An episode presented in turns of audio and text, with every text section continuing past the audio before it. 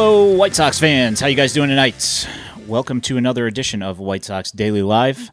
My name is Ian Eskridge. I'm here with my co-host, the Danny Miller. How you doing, Danny? How's that knee? Uh, I'm doing okay. Uh, a little slow and hobbled at the moment. The, uh, the knee is sore and stiff, but uh, you know, if you haven't been paying attention to any of my socials, I am on the mend, and uh, you know, it's gonna take some time, but uh, glad to have uh, had it done. Yeah, I got like probably about uh, two or three surgeries. I should probably end up doing with uh, shoulder and uh, stuff like that, but I'm a chicken, and uh, it doesn't really need to be done. And I know that if I do it, uh, I'm going to be laid up for a while, and uh, it's not something I'm really looking forward to. So I'm kind of trying to avoid it. We'll see. Um, so uh, I know that you were in and out today uh, due to uh, legal narcotics or uh, opioids. Yes, sir. Yeah. Uh, so today the White Sox were a winner against the Dodgers in the Battle of Cam- Camelback Ranch and uh, won eight to six. And um, I mean, it's spring training, so you know how much can be taken from it. Who knows? Uh, not really uh, a whole lot there to uh, grab a hold of, other than uh, Cespedes looked pretty good out in the field and had a single and a stolen base. And uh, Micker Adolfo continues his assault upon the baseball. Hey, Doll Steak, how you doing? I like those meat hearts. Those things are fantastic. um, good to see you on. I haven't seen you streaming in a while, so it's good to see you're uh, you're out there kicking it. Um, yeah, like most of the starters, not really a whole lot of uh, whole lot of movement out there. Um, Ofer, uh, let's see, uh, Ofer for uh, I guess you know, O for three from Sheets if you consider him a starter.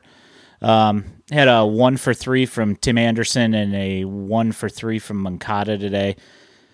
Um, I don't know if you. I mean, there was no radio broadcast, or uh, actually, yeah, there was no radio broadcast and no uh, no MLB.TV broadcast for the Indians game the other day. But they had all the starters in uh, for that game, and Oh, uh, that was ugly, man. Yeah. They had uh, I I, was, I looked at the score in the second inning and they were already down and then I looked in the fifth inning and they were down by a lot and yeah, they we had like two total hits by the two hits inning. at that point. Yeah, it was it was and you're pretty close to your opening Ugly. day uh, roster uh, with that lineup. It was uh, a rough one. yeah, again, you know, as we say it's uh it's spring training, it's early. So uh you know, I guess that's uh, something to hang your hat on. Um but uh, yeah, not not so good. Um then next day they beat the the Rockies. Had an okay okay offensive day. Nothing uh, nothing crazy. Um, one thing's been nice is the Micker Adolfo thing. Uh, one for one today with a three home three run home run and a sacrifice fly. Um, Micker's now hitting 556 with a uh, 1.77 or 1.722 OPS. That's uh, Not bad. yeah, that's pretty decent. Uh, I'll take that. Um, Cespedes has got a uh, 1400 OPS, and uh, your guy Zach Remillard with the uh, 1500 OPS. So Old Zachy Flats yeah, and you trying know, to make trying to make a name for uh, bench player. yeah, and uh, Jake Burger, despite having a uh, odd, oddly uh, shaped tan on his dome, uh, he's got a uh, 1069 OPS. So, uh, you know, the- some of these younger guys that look like they're they're taking uh, they're taking their opportunities as they come, and they are doing some things. Um, it's nice to see. Yeah, absolutely. Uh, you know, like you said, it's it's spring training. Obviously, things are a little weird. You know, pitchers might be working on a certain pitch or approach throughout games, regardless of outcome. You know, uh, or expected outcome, I should say.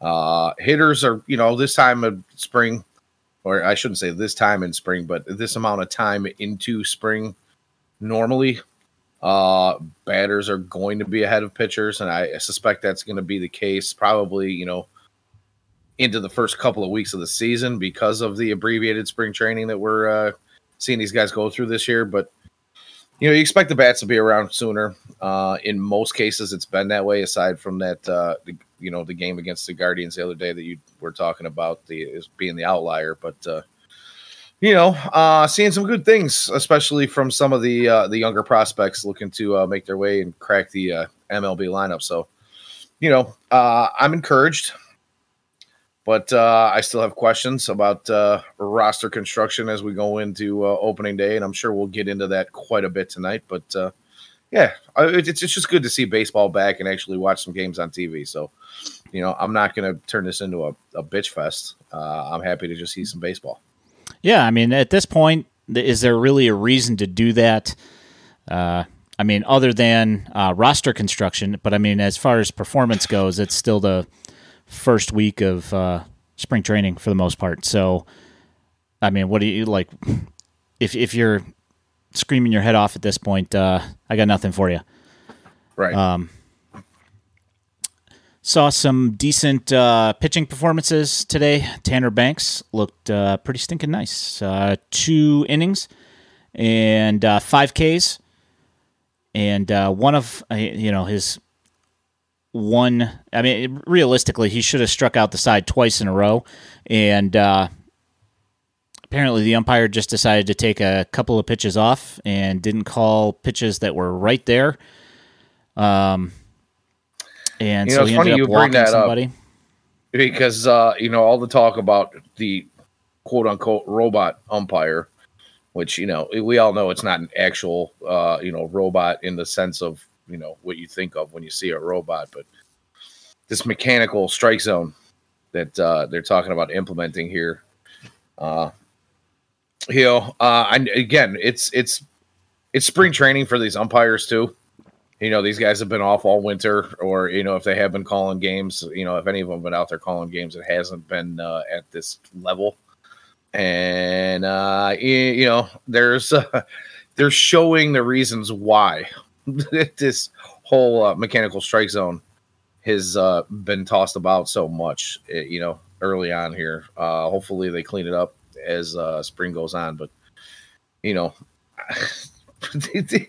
it, I could say they go. Hopefully, they clean it up. But if the, the last, you know, four, five, eight seasons of baseball uh, tell us anything, and hit that history repeats itself, uh, you know, nothing's going to change. These guys are just going to continue to get uh, worse and worse. It seems.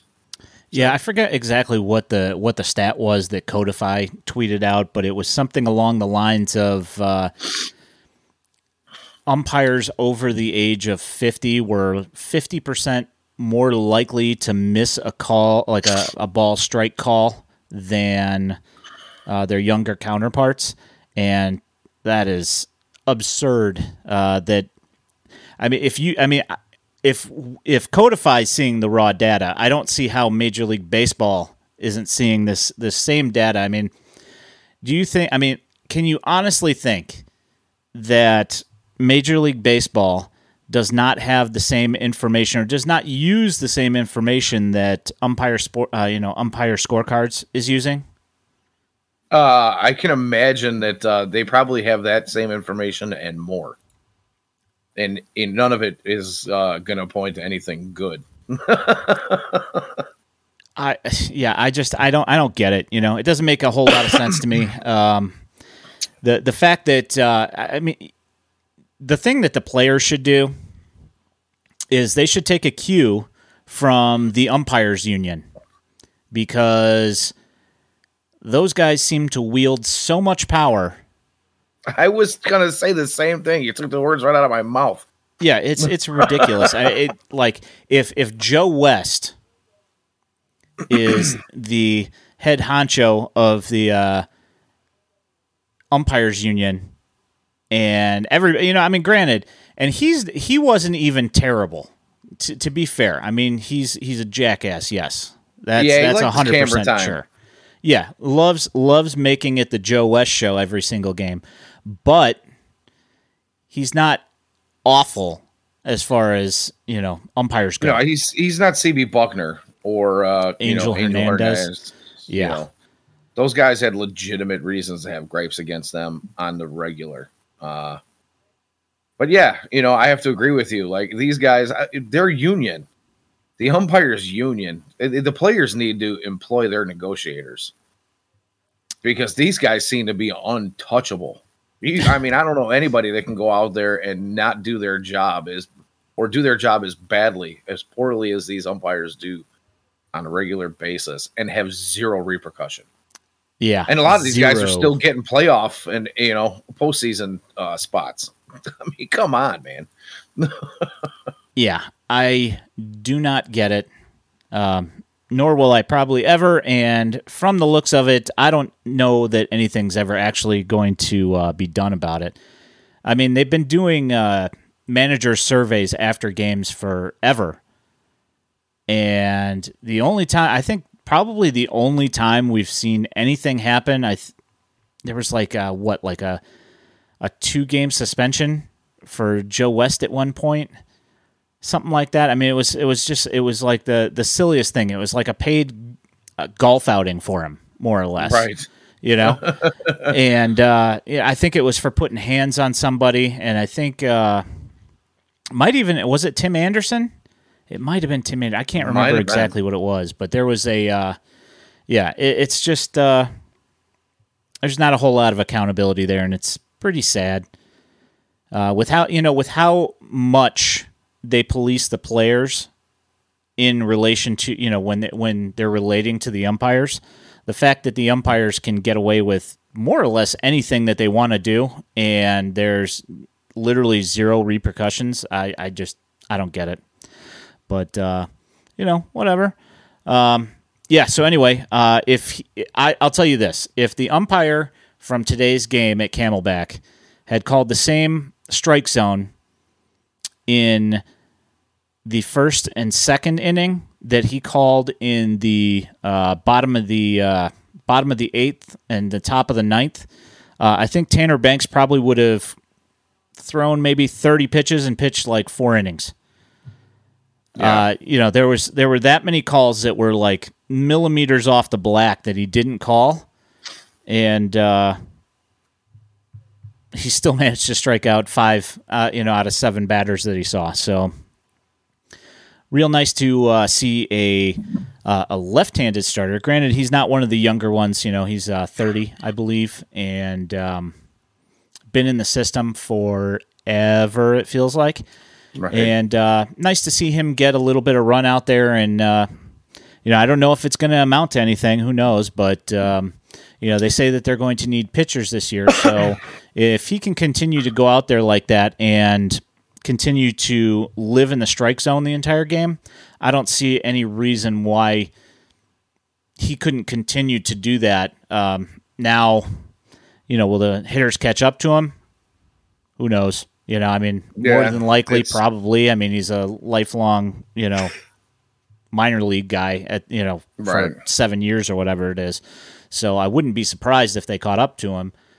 However, you know, uh, as mentioned in uh, one of our tweets today uh, at Daily White Sox on Twitter, um, Caleb Freeman was uh, chucking his curveballs today, and uh, in Arizona, the ex, you know, the the extra elevation does tend to uh, flatten out breaking balls a little bit, and if you know Caleb Freeman and Tanner Banks are throwing nice moving breaking balls at this point uh, in Arizona, hopefully that that you know, hopefully that transitions into a recurring theme throughout this season uh, because you know that uh, Mr. Rick Hahn is certainly looking for more relievers.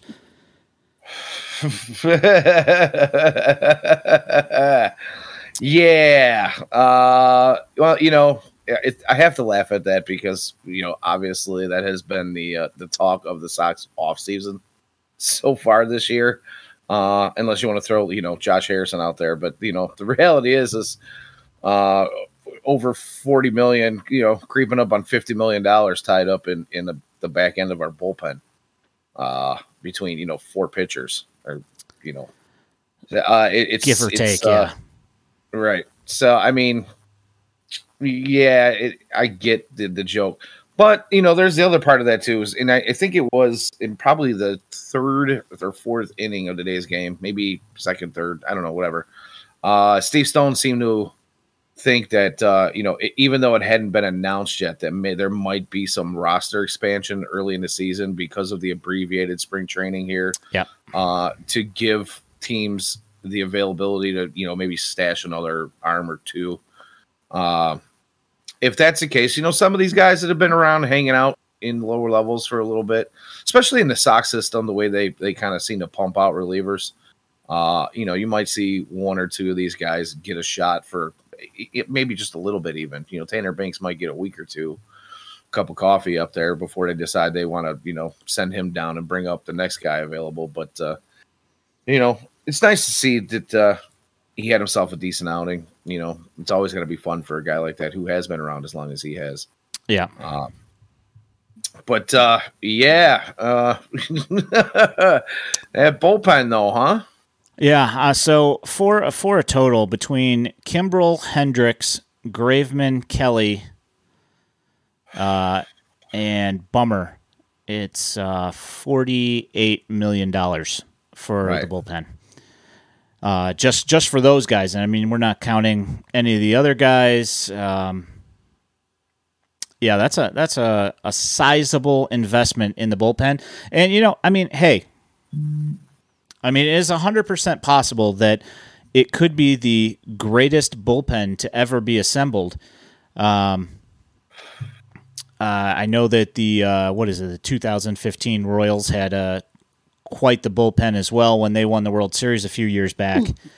um, but if you're going simply on reputation and stats, uh, career, you know, career, well, actually, I guess not career, but uh, you know what Liam Hendriks has done in the last few years, what Craig Kimbrel is known to have done over his entire career, plus Graveman and Kelly as well, uh, and Bummer. That's a really, really solid bullpen, and um, Yeah, You know- any one of those guys can step into a setup or uh, closer role. So great, good to have that kind of flexibility. Yep. for Tony La Russa for sure.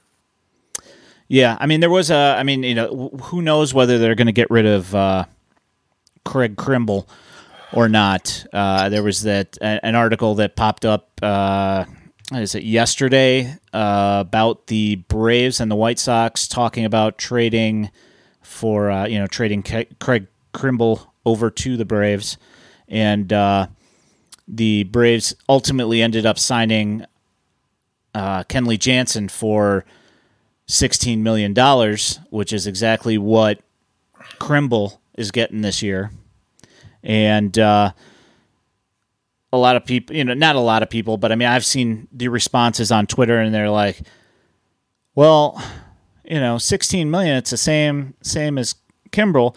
Yes, that's true. However, they didn't have to give up anything.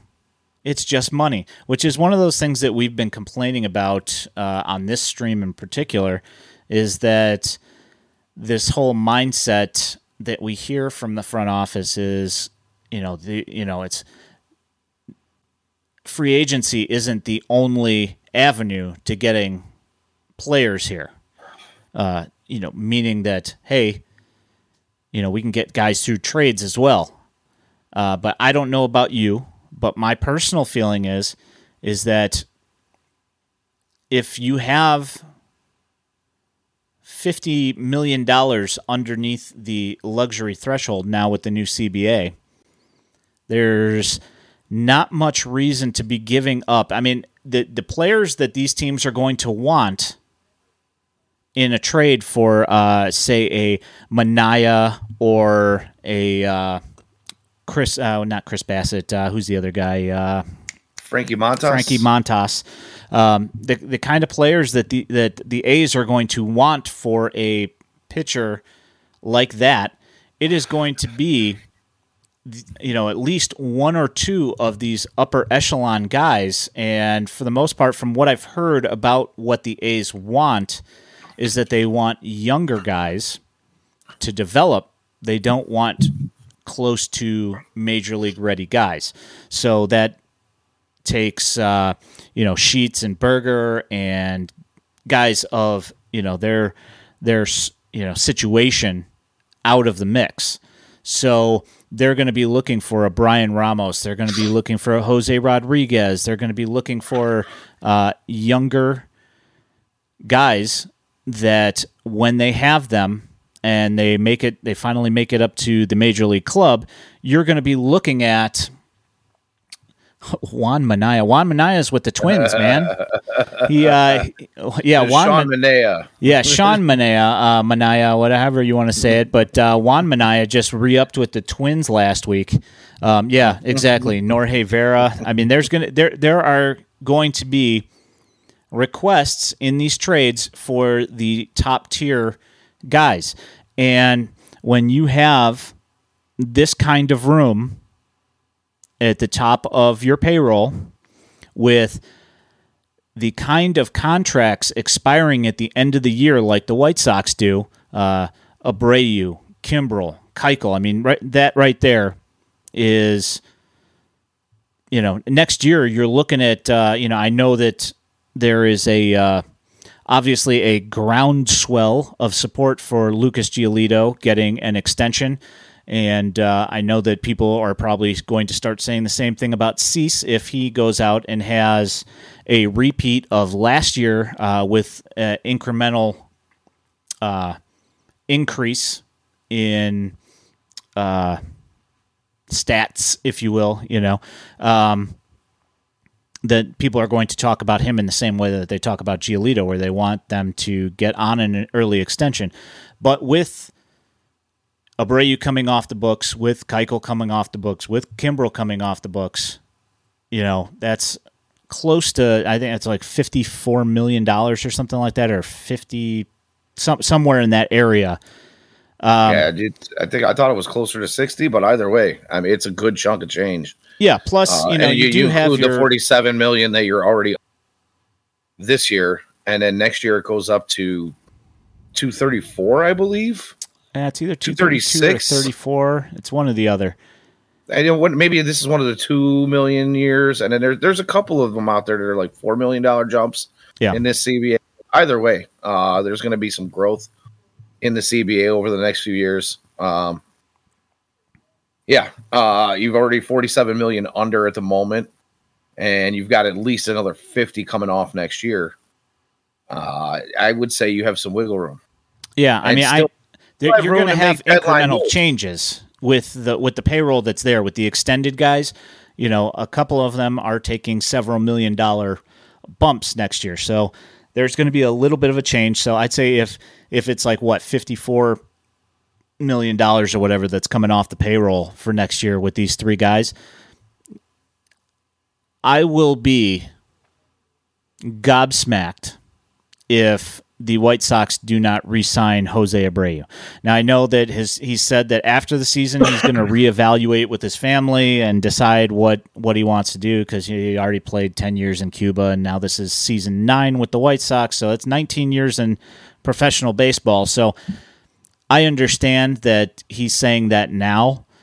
Um if Yeah, but you get the feeling if this guy's got anything left in the tank, he's going to want to play ball.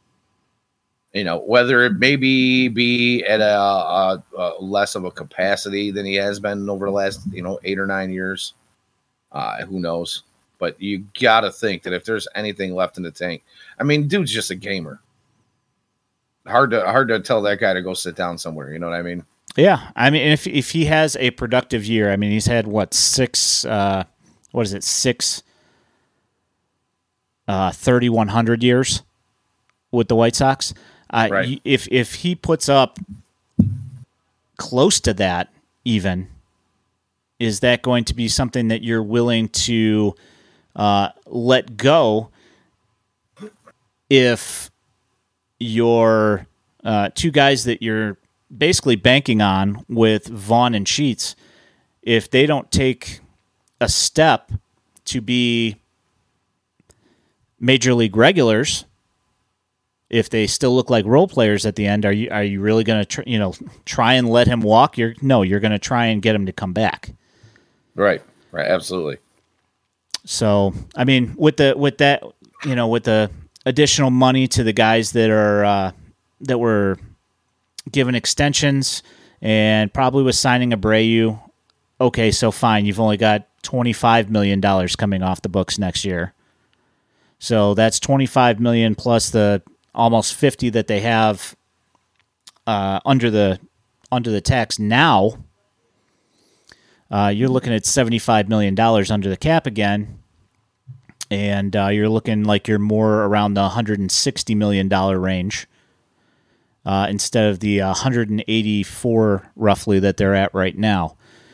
Um, which now that I bring up the uh, the total payroll, I also will thank the Phillies and uh, thank uh, who is the uh, the Braves for making uh, a couple of nice signings for uh, for some cash, so I don't have to hear. Uh, well, the White Sox are top five in payroll, you know. Oh no, I still see it every day because. Oh no, you do because people don't think about it. Well, people haven't also, you know, Spotrac has not updated their website uh, with some of the new signings. Uh, I have told multiple people multiple times that the White Sox are not fifth in payroll. Uh, they are now, I believe, seventh, which you know, fine, still it's still up there. Still, still not bad. You know, yeah, it's, it's still up there. But uh, you know, the whole point is there was wiggle room to get something done. Uh, you know, and don't get me wrong, we we talked about this at, at the open of the show about how some of these younger guys are showing out so far in spring training. But you know, again, it's spring training. I, you know, you bring up Jose Abreu's contract coming up. Uh, the year after next, we've got uh, what is it, Timmy and Yoan? No, so he's uh, he's got a couple oh, no. of years. Uh, he's Tim uh, Anderson, twenty six, I think. Someone else. Uh, Grandal. Grandal, there it is. Yeah, you got two guys there that are going to be coming off, uh, or you're going to need to resign one or the other. I don't know if they'll be wanting to do, you know, sign all these guys and bring them back at that point. But you know, there are going to be more holes and uh, and Giolito coming up as well, right? So, uh, so you you you there's holes to fill coming up here in the next couple of years that you know you necessarily didn't need more holes to be looking at to fill next year. So that's one of those things where I was I really wanted them to get a right fielder solidified now because that's one yep. less thing you've got to worry about in these years coming up when all these other contracts come up. Yeah, because you know, now you're trying to fill the holes of Tim Anderson, Jose Abreu, Yasmani Grandal. The year after that is Moncada, and you know so on and so forth. Eloy, uh, I think, is the same year as Moncada. Uh, you know, yep. you're gonna have these. You're gonna have these uh, these holes to fill over the next two to three years it would have been nice to have one less hole to worry about. Uh, and you know, the other thing too is if you're just signing a right fielder, a proven right fielder, now those guys that you got in your system that you're thinking maybe you know one of the four or five guys can be the man. Maybe you you keep the best one or two of those guys, but you dangle the rest for the starting pitcher that we've been looking for. That we are, you know, a lot of people would say sorely missing with the exit of Carlos Rodon this offseason. So uh, Eloy is 26 and uh, Moncada is 25. Right. So, uh, you know, staggered by a couple of years. And if I remember correctly, I think Robert is 27. If I remember, yeah, his last uh, his last option, uh, his last club option is 2027 for 20 million. Okay. So, uh, which will be, uh, if I remember correctly, uh, that will be the largest contract to a White Sox player ever. But let's hope by the time 2027 rolls around that that is not the case. Um, and I kind of don't think it will be if they extend uh, Giolito. If Giolito extends, there's no chance he's going to be under 20. Yeah, What's well, there's a question. There's a question about that. John Rudels. Uh, yeah, there's. There, I mean, so I know that all of White Sox fandom is like, we got to get this deal done. Uh, the White Sox front office has been open about discussing the fact that they would like to get it done.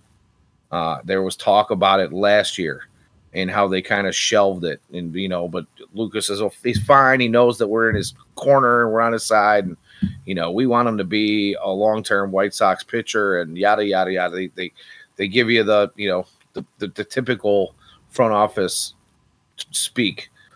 And, uh, you know, the thing is, though, is the White Sox are just one of those teams that does not like to extend big contracts for many years to starting pitching. They just do not do it. They have never done it in the past. Uh, so there's the other school of thought on that as well, where there's you know there's a good contingent of fans that are out there like they're going to get it done, but there's that smaller contingent of fans that are like, you know what, Lucas Giolito might pitch his last season next year in a White Sox uniform because he's gonna get paid. If he does what he's supposed to do this year and next, he's gonna get paid somewhere and you know the White Sox typically don't do that when it comes to starting pitching. So I don't know. We'll see how that goes. It's it's definitely something to keep your eye on. But uh, you know, again, it just goes back to roster construction and why I would have liked to have seen things get cleared up sooner rather than later. Yeah, I'm 100% there with you. You know, uh, the I understand the idea of having uh, you know, as Rick Hahn likes to say, uh, having flexibility uh, with the payroll and uh, what is that? He says uh, retaining some uh, some sort of flexibility with uh, spending to be able to make an acquisition or a pickup at whatever time you know, which is which is fine. However, going into a season with known roster holes. That's that's that's where I have an issue with it. Is that you know that there is a a, a hole at right field. Uh, you know that. Yeah, I mean they've been talking about it since the lockout ended. That uh, that that they needed more pitching. However, since the lockout, they have not. Uh, I mean, what they got Vince Vince Velasquez, which uh, I mean, if yeah, bottom in five, bottom five percent of the league in stats in the last couple of seasons. Yeah, they need that payroll flexibility for that. Absolutely, um, tra- trade him while he has value. Well, um, yeah. Uh, Do black and white pinstripes add value to to him? uh, no, it's usually white and navy pinstripes that add value. Uh, that I that that's what I found. Um, but uh, mm. you know uh, the. This we, is a fun podcast. we, we've we, we, have both heard uh, in the last week that, uh, and, and, there's been two schools of thought uh, that either a the White Sox have what they need in house for right field, and then there's the uh, other I don't know, 75% of the fan base who's uh, ready. Yeah, we as in me and Danny, not we as in me, myself, and I, dude. Come on. hey, can't catch a break here. Uh, you know, the other 75% of the fan base, which is saying that we're going into a season with a hole in right field. And the thing is, is that Vaughn had uh, a full season last year, and we've gone over this as well uh, a bunch. But uh, 235 with a 705 OPS.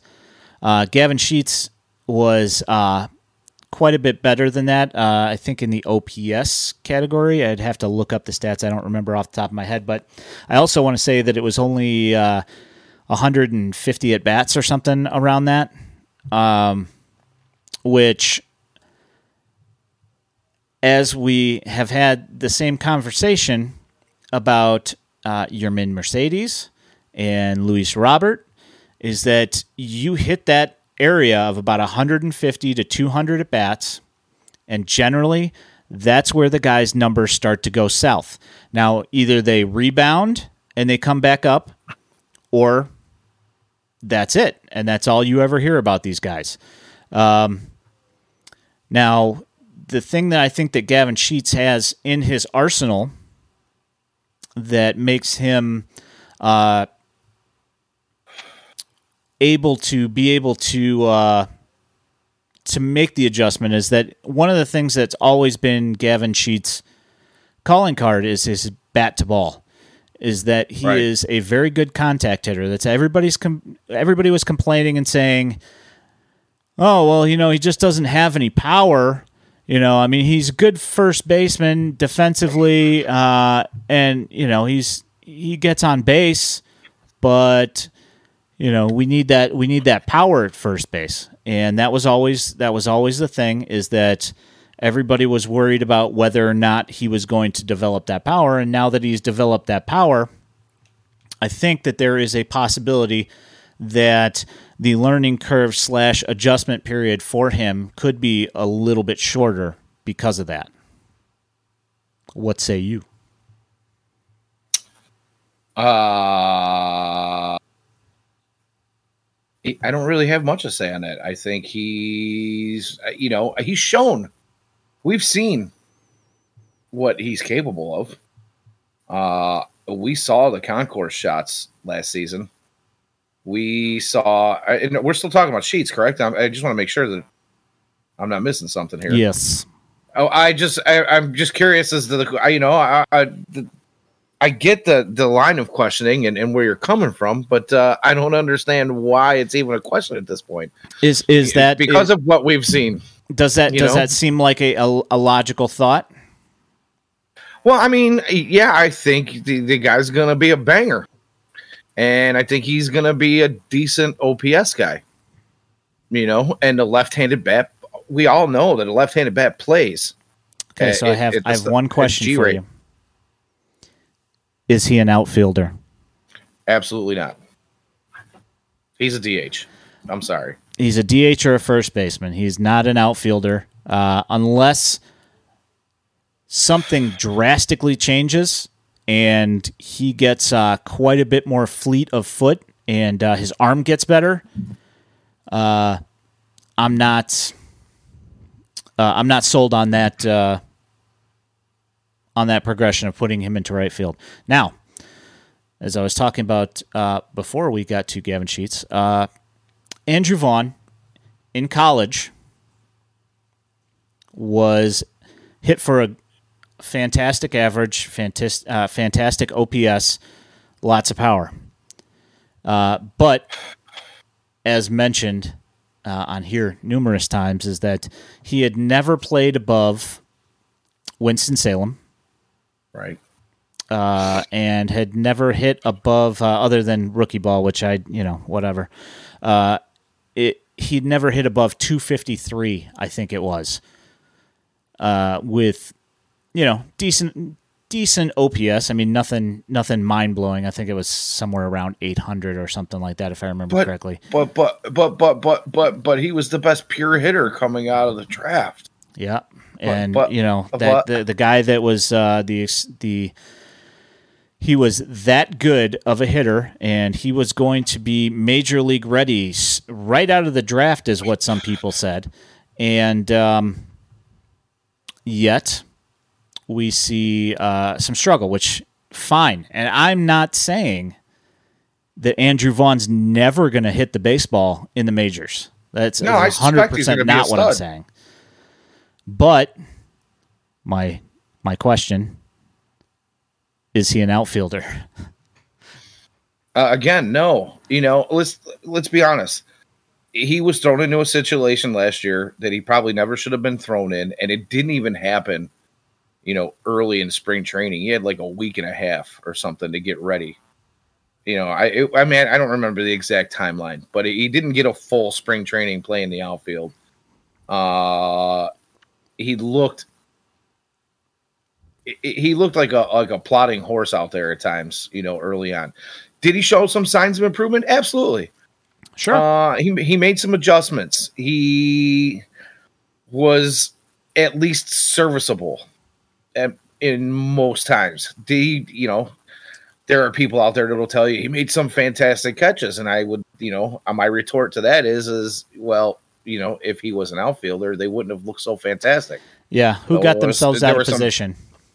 Right. There were some routine fly balls that he made look fantastic because he was out of position or just uh, wasn't getting the jump or the read off the ball. Uh, you know, did he fill in a, a, hole last season? Absolutely. You know, was it acceptable? Eh, some of the time. You know, and you know, again though, he, he the the bat struggled a little bit. He started out looking fairly decent. And, you know, we've been talking about this over and over on the show for last year about, you know, we talked about it earlier today. There's that 100 to 150, 200 at bat range where, you know, these young guys seem to get figured out by pitchers. And it takes them another 80 to 150 at bats to uh, kind of break out of that slump and return to a fairly normal uh, looking, you know, run at the at the plate. And uh, you know, unfortunately, Andrew went through those struggles, you know, in the heat of the second half of the season. We saw there was a two month uh, stretch there where he didn't look like he was doing much of anything at the plate, and he was really kind of struggling and flailing. And you know, a lot of guys went through that last year. You know, and, and we we could talk about the, the shortened 2020 season and and guys not being prepared to go a full 162 and all those things. But reality is, he's a young kid. Uh, I do expect him. I, in my personal opinion, I, I like you saying he's bad. I, I, I believe he's probably going to be a really good first baseman someday. But is he an outfielder? No, absolutely not. Absolutely not. Yeah, that's pretty much where I'm at now. See, I ha- I have a question, and this is uh, when people asked Eloy if he would entertain DHing, and he used uh, some choice words uh, mm-hmm. to say no. Um, and one of the reasons that most people give for not wanting to DH is because that they don't feel that they're in the game. Right. Okay. So you're bringing, you know, essentially a very young baseball player, just straight out of college, more or less. Uh, you know, give or take, you know, a, a little bit of time in, in the minors, but you're asking him to make this huge jump in competition. And your first thought is because you've got Jose Abreu, is that you are going to slot him in at DH. So, knowing that a lot of players don't like to DH because they don't feel they're in the game, and they feel like there's too much time in between at bats to get into your own head and start trying to tweak things and screwing things up with your swing, you decided that the best thing for a 24 year old top 10 pick in the draft, you're, you're the best thing to do with him was throw him in at DH. So then your your left fielder decides to uh, go street ball and try and dunk over the fence for a ball hit 50 feet over the fence um, and gets injured. So now the plan is okay, now we're not going to have him DH. Now we're going to have him play left field. Right.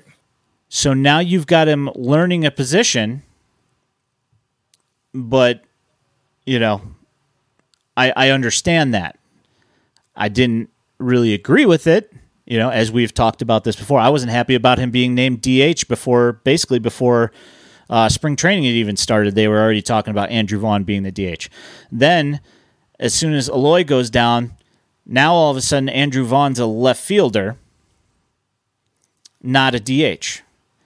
So my question is if some guys are not confident being only a DH because they feel like they're removed from the game, should it have helped him that he was in left field? Or because it's a new position for him, is it hurting him because he's in left field and that's why his batting numbers suffer? Because I've heard people make that argument. Well, he was learning a new position, so uh, you know it's not really a surprise that his uh, his hitting numbers suffered. Uh, huh? Yeah, I, I guess I was playing left field, and, and the, and the amount of time that he played in right field after Eloy came back last summer. Uh, was that taking up too much space in his head that uh, he couldn't remember how to swing the bat? I don't really know. Uh, and you know, the funny thing is, is he might end up playing a lot of right field this year, and we might not really get the answer to that question because let's you know we can still say you know he's only had one year of playing the outfield under his belt. He's still developing his talents and skills out there. Uh, you know, he might not even really get the answer to that question this year. You might get much of the same from Andrew. Now, I expect that you probably don't. I, I hope that you know maybe he's taking some time to refine his swing in the off season, whether or not he was actually you know, during the lockout they couldn't work with the team or have any contact with them. But you know, all these guys have got their facilities that they go to in the off season and they do their thing. Uh, you, I expect that you see maybe some progression out of them, but you can't be hundred percent certain, certain, certain, or shirting. Uh, you can't be shirting either. No, but you know, you, you can't be you, you can't be certain on any really proven themselves yet. Uh, jumping in, you know, uh, it's it, it's been pointed out to me numerous times in my, you know, I've been ranting a little bit here on the socials. Uh, not gonna lie, I, you know, I, my thought, I've been very open about it for a long time, is we needed to get a right fielder, a really solid proven right fielder. Whether or not he's a, the best defender in the world, we I wanted a bigger, I wanted another big bat because everybody talks about this this team last year and and what they did in the playoffs in the first round exit the last couple of seasons. And yeah, in 2020, that A series, uh, it seemed like pitching was the issue. A lot of people point to pitching this year, this past off season. But I got to be honest with you, the offense wasn't exactly awesome in either one of those series either. And you this is supposed to be a loaded lineup. You know, one through seven, one through eight is just supposed to be phenomenal. You know, big bats left and right. Uh, and, and I got to be honest with you. You know, the you're you're talking about you've got 16 hits through three games, and only one of them's a dinger on a team that's supposed to be, you know, a banger of a team, and everything else is uh, singles. We, we didn't have an extra base hit for the longest three. time. Yeah. So game three, you know, uh, I wanted to see some proven offense. And you know the Nick Castellanos is out there. Uh, you know we've we've talked about Michael Conforto on this show a little bit and how you know I'm not huge on him, but you know the guy's uh he's he's a hitter for the most part. He goes through some slumps. He's streaky. Uh, you know there, but he does walk when he's when he's right. uh, when his when his hitting's off, which is is a thing in the positive direction, and I understand that. Right. But uh, you know, it, it would have been nice to have a high OPS guy out there in right field, regardless if his defense is all that great. You know, people talk about Castellanos and some of the other guys out there, the Schwarbers and and whatnot. Uh, I got to ask the question every time, every single time do you think any of these guys are less of a defender than Gavin Sheets or Andrew Vaughn was last season? But they've got proven consistently better bats at the major league level. Years, you know, and there's there's there's years of stats. I think I can live with a guy who's maybe a slightly subpar defender. And I think that you know the, the Nick Castellanos conversation about him being a subpar defender is way overblown. The guy's not as bad as people make him out to be. Has he made some gaps and some snafus out there? Absolutely. Uh, he's not that terrible. I mean, he's not he's good. Really, not. He's not good. But I will say this: he's definitely a better outfielder than Gavin Sheets and Andrew Vaughn. Andrew Vaughn, yeah, absolutely. I would rather not see uh, Larry Baseball watching balls go over his head after he breaks in two steps and to, find out that the ball went over his head by 45 feet. You know what I mean? Uh, I want a, a true outfielder. Doesn't have to be the best defensive outfielder in the world. But this lineup, as good as it should be, has shown it needs a little bit of offensive help too. Yeah, his comment in the chat says, "Look at Adam Dunn's track record before he came here." Yeah, that is true. Uh, I I'm not saying. Uh, I mean, you also have to look at that time period. Uh, I mean, yeah, with him there was no signs that uh, that that Adam Dunn was going to fall off a cliff nearly that bad. Uh, yeah. And the weird thing was is that uh, the next year he wasn't nearly as bad as he was the first year. I think he hit like 150 his first season, and then uh, the second year he was back up to like 220, which is not great, but it no. certainly wasn't uh, the absolute train wreck that his first year was. Um, yeah, no, I at the way I look at this thing is there in the chat says thing is there was no sure thing options for, for right field in free agency, and see that's the thing is that there weren't any sure things in right field after the lockout Hi, because before the lockout is when all of the guys who were more uh, close to what you would call a uh, I wouldn't necessarily say a five tool outfielder, but you know more along the lines of a uh, a three and a half to four tool outfielder that is somebody that you look at and say, all right, well, he's not going to hit you 35 home runs, but he'll play a pretty stinking good defense. Uh, he can run, he can hit the ball for average, he can be on base and uh, I would have been fine with that. And the thing was, is that quite a few of those guys signed before the lockout and weren't all that expensive. The same could be said right. for their, you know, for their hole that uh, we've been talking about in the starting pitching. Is that yeah, they what did, let what did uh, Ketel Marte sign for? Uh, no, no, Starling Marte. I'm sorry. Yeah, yeah. Starling Marte. Uh, let me take a look. Well, I mean, uh, I Ketel's played some outfield too. Although he Who's would have been nice. Oh, Ketel, Ketel yeah, yep. He uh, he he's played some outfield too. Uh, but you know, I think at that time, you know, before the lockout had happened, if we were to sign a Ketel Marte, it would have been a, a second base. Starling Marte, fifteen million dollars. Extremely affordable. Exactly. This this is my point: is that there were guys that checked the boxes, but the thing was, is you know, as, as we have talked about before on uh, this very stream, uh, Daily White Sox, um, Daily White Sox Live, uh, that we felt that it was possible that the front office was expecting the the market to move slow. Yes, Marte is like 32. That's the whole point. Is that Starling Marte is 32, so you don't have to commit to him long time.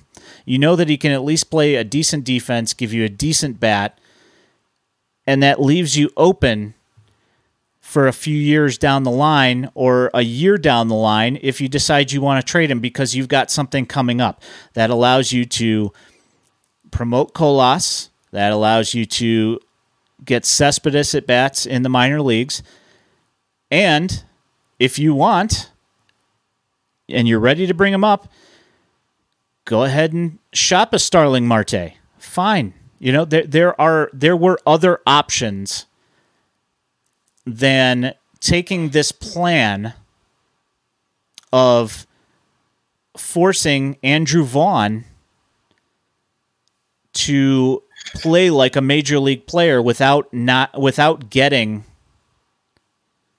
you know a, a decent amount of at bats. And like I said, I'm not saying that Andrew Vaughn's not going to be a good hitter. He very well may be a very good major league hitter. He just hasn't been. And for where this team is in the rebuild, we're not supposed to be going and trying to put a round peg in a square hole when you don't need to. You're supposed to be prepared enough. You have left yourself all of this financial flexibility to make moves to get guys when you need to. Yet, when it comes time for when you need to, which is heading into a season not with a black hole in not one position, but two positions, but three positions, but four positions, because you've got right field, where people are penciling in Vaughn and Sheets and Engel, which I love Adam Engel's defense. His bat looks like it's taken an uptick. However, as we've talked about, the guy hasn't been healthy for an entire 162 game season in ever. I mean, it's been Right. years. So you've got that. You've the got same injury over and over again too. Exactly. You know, when you start to you start to see Hammy go every single season, you got to question the viability of that Hammy ever being right. Yep. And then you've got Sheets, who's not an outfielder. You've got him penciled in for right field at bats, which we know by watching him play baseball and the fact that he has never played the outfield except for when his his dad, who was an outfielder in Major League Baseball in the '80s, and uh, you know, uh, I think the very and, you early know- '90s, I think. But Yeah, you know, and Larry Sheets was not the Clydesdale that Gavin is either. no, yeah, uh, yeah, no, I, yeah, exactly. He was he wasn't a bad outfielder. He was a decent outfielder, but you know when that is your proposed trio for right field, and then you've got DH, where if you're not putting Vaughn and right field, then everybody else is talking about Vaughn being the DH, and you've seen what he's done so far with the bat.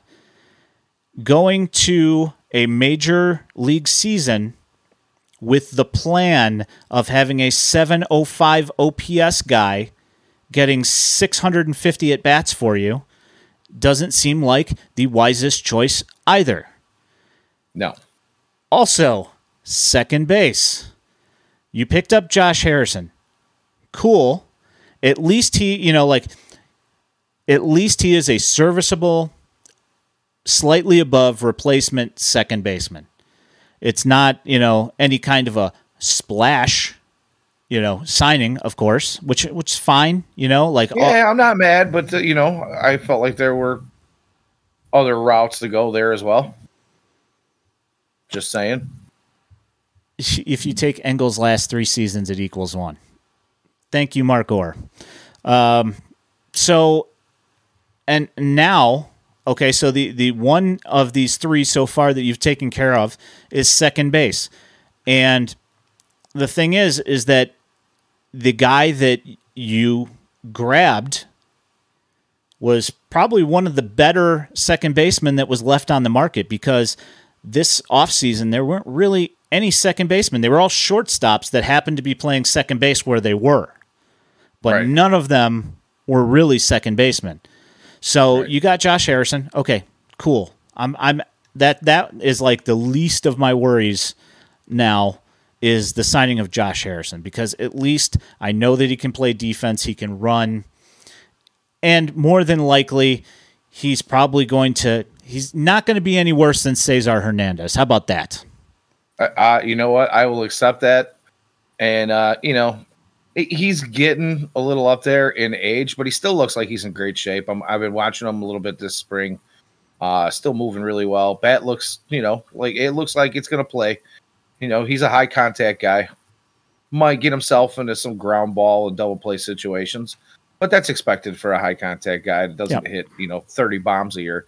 But uh, you know, sounds like uh, a 35 year old uh, Nicky Madrigal to me. Except, you know, Marte might actually. I'm sorry, Marte. Wow, I'm still stuck on the Marte thing. Um, I'm looking at the, the chat here. Anyway, uh, he sounds like a 35 year old, uh, kind of same, you know, genre of player. I guess you would say he fits in the same slot as Nick Madrigal. Uh, he's got a little bit more pop than that, but yeah, he did have a But, he had a really nice uh, first to third today on uh, Zack Collins uh, single. Yeah, So I mean, He- the guy's you know, still got wheels. He can still play baseball. he might strike out a little bit more than uh, Madrigal, you know. But uh, you know, the other thing was Madrigal didn't like to walk much either.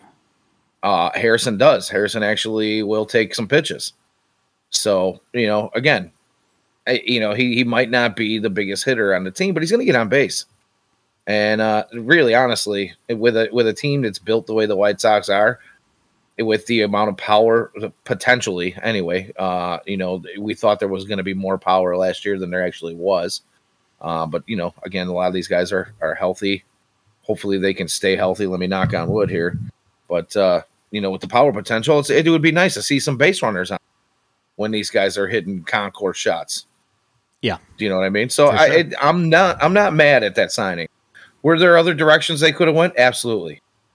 Uh, and who knows? Maybe they took this route because again, and this is exactly what we've been talking about in right field. The point I'm about to make about second base is when you sign a uh, Josh Harrison that's going to be 35 in like June or July this year. Um, he's on a short term contract, and you've got guys like Yolbert Sanchez and Romy Gonzalez and you know a handful of other names in the system that might make their way up and be second baseman. Dare I even say, you know, we, we talk about the Jake Burger uh, taking some reps, you know, there in in the off season, and and maybe we'll even see a little bit of it in spring. But uh, you know, that's the kind of move that okay, if you expect some of these younger guys to come up and be the guy, why not do the same thing in right field where you get some who's a little bit older and can fill that hole for a little while? We don't necessarily have to go out and get the the five year, hundred and twenty five million dollar contract, but give me somebody serviceable. It's it's got a little bit of pop. That's exactly my thinking. Is that there there is no excuse for going into the season knowing that either Andrew Vaughn is either A, going to be in right field, or B, is going to be your DH. If you are looking to contend for a World Series, to me, that that is your option A to put somebody with a 705 OPS at DH and to put a first baseman slash DH in right field, if that's like your co option A, uh, to me that seems like a, a fairly bad idea. Now this also, you know, I said four. This also, you let arguably probably your probably your best pitcher when he was in there, you let him walk and he just yeah. signed with San Francisco. And say what you will about his health, uh, fine.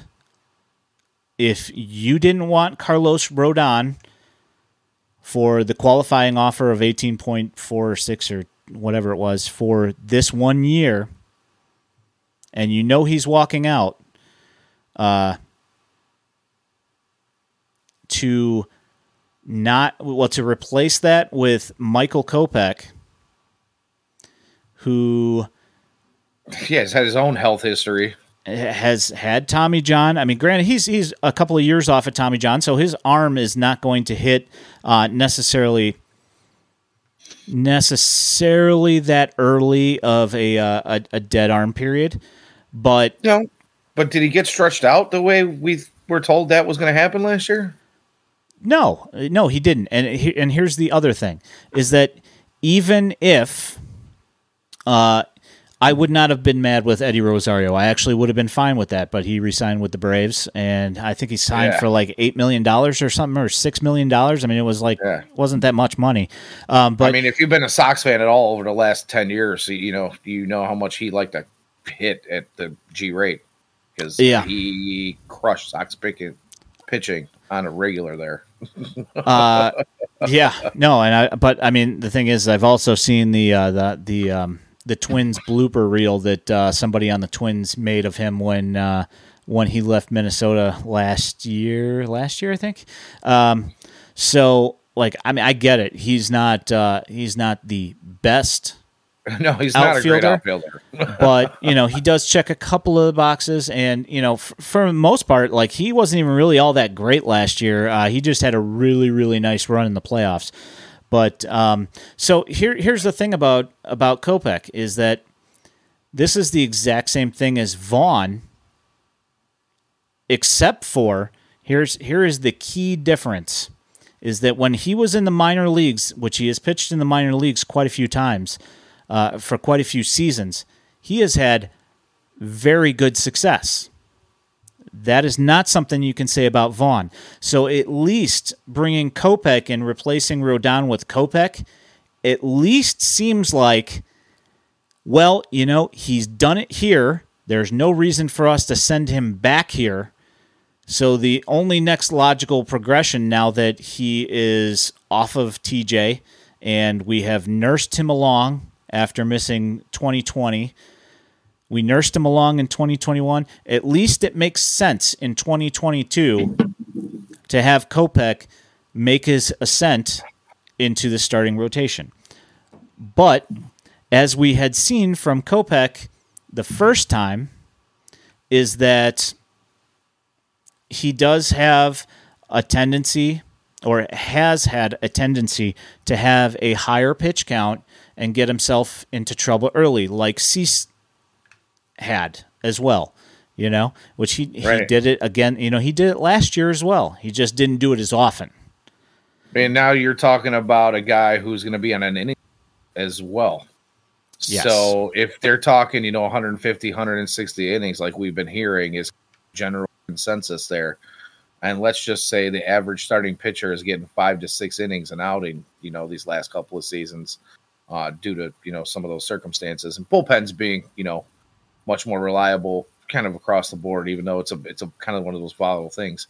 Uh, you know, you want to take that if if the average starting pitcher is getting around 200 innings a year, and you're taking, you know, not so much anymore, but yeah, well, well close anyway. Yeah, uh, most of them are getting close the, to that. At least the horses are anyway. Right. If you if you know if Michael Kopech's only going to get 40, 150, you're looking at it's roughly going to be you know 10 ish starts that this guy's going to miss. Yep. And you're chalking him. You're you're putting him is your you your number three or number four in your rotation right. Well, I mean, and the thing is, is that Keuchel's still here,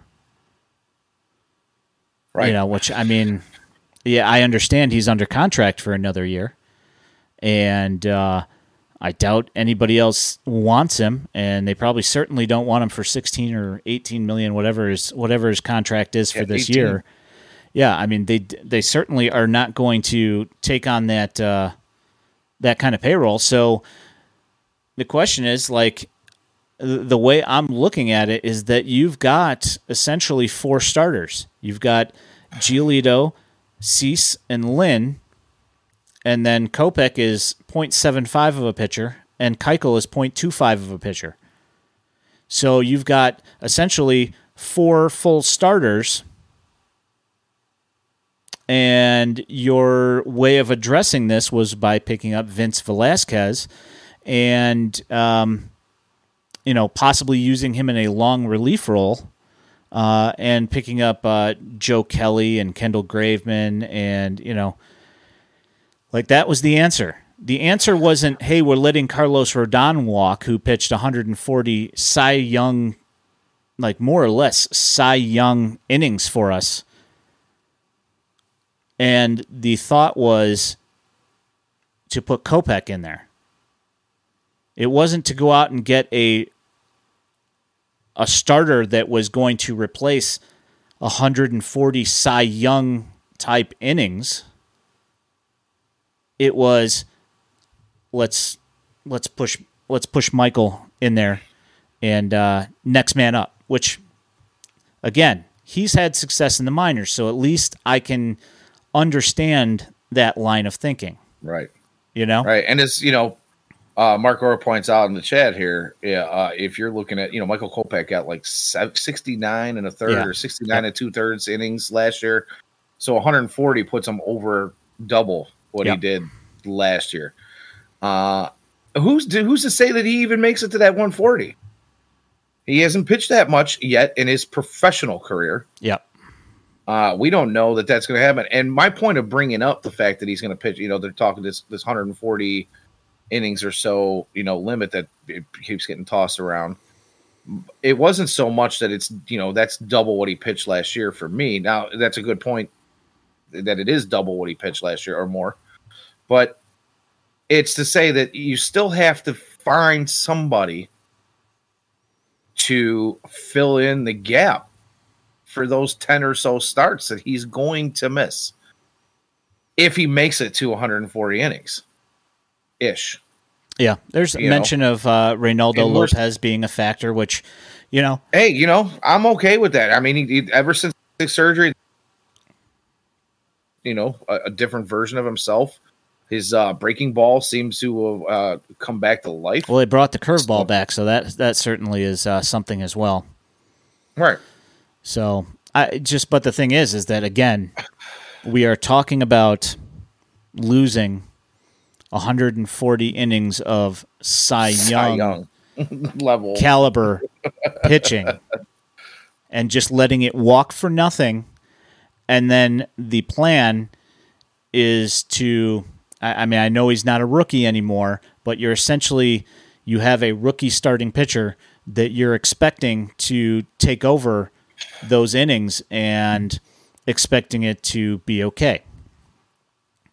So I think that the next logical thing here is now that we have finished this complaint session, uh, I'd like to uh, like to uh, adjourn this meeting of uh, complaining, and I'd like to talk about the Minnesota Twins hey, and uh, and what they've done in free agency here. Um,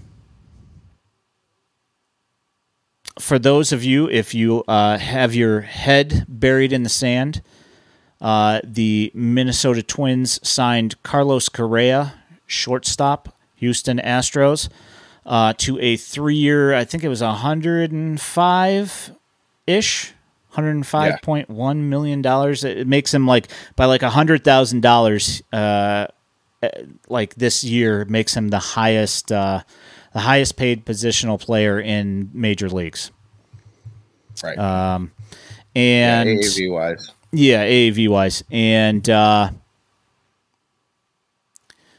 so Carlos Correa switched his agents in the middle of uh, the off season. I think it was like what, like a week or two into the off season that he switched uh, from whoever the uh, guy was that was representing him before. I can't remember who it was, but uh, switched over to Boras. And uh, one thing that was brought to my attention is that because Castellanos, or not Castellanos, because Correa had uh, an agent for the year and part of the offseason and switched to Boras, or maybe it was during the season he switched to Boras. Either way, it doesn't matter. The majority of the year was his old agent. And so if Carlos Correa signs a long term deal, even if Boras is the one that's doing the deal, the other agent who had, say, two thirds of the year of the calendar year or whatever that he had, he's going to end up getting two thirds of that commission because he had the player for that long, you know, for like, uh, you know, ratio wise, I guess. So Okay. the thinking that I've heard is that the reason why he signed this three year deal with an opt out after every year is because his plan is to make money this year, opt out, uh, assuming he has a good season, of course, uh, opting Right. out, and then signing a long term deal next year. And that way, mega contract. Boras gets all of his commission. And there's also talk that Boras was talking about getting Correa to Atlanta, who has one final year of Dansby Swanson at shortstop. So that is that is the uh, the conspiracy theory going uh, conspiracy theory going around. So um, Sounds like a whole different type of collusion. yeah, player and agent collusion. Yeah. I mean, I guess uh, it's just a. I, I I wouldn't necessarily call it collusion. I, I just Yeah, say just call it a game loopholes, plan. You know, Yeah. Um, but uh, Yeah. and they made those trades uh, with the uh, with the Yankees to get Urshela and uh, Gary Sanchez. Gary Sanchez, the human pass ball machine, um, and uh, strikeout machine, uh, which does not make them better, but however, they still have a uh, they still have a, a decent catcher, and apparently uh, Sanchez will be sharing time. I assume that he'll probably be getting some DH time as well. But uh, apparently Jeffers is going to play some catcher as well. Um, but they also traded for Sonny Gray, which you know that to me is actually might be the biggest move made this Yeah. offseason because uh you know the twins were uh I- would as a sox fan i hate to use this this word but they were a little bit of a disappointment in the central last year and a lot of that hinged on pitching more than anything else. They, they just they kind of struggled in the pitching department so i think that's a you know it's a pretty big move for them to, to pick up gray. And i don't think that left-handed starter he was probably like uh, in the, the you know the top 50 free agents this year is probably in the 30s somewhere I- yeah, yeah. I was I was getting mixed up in my uh in my uh my rants here.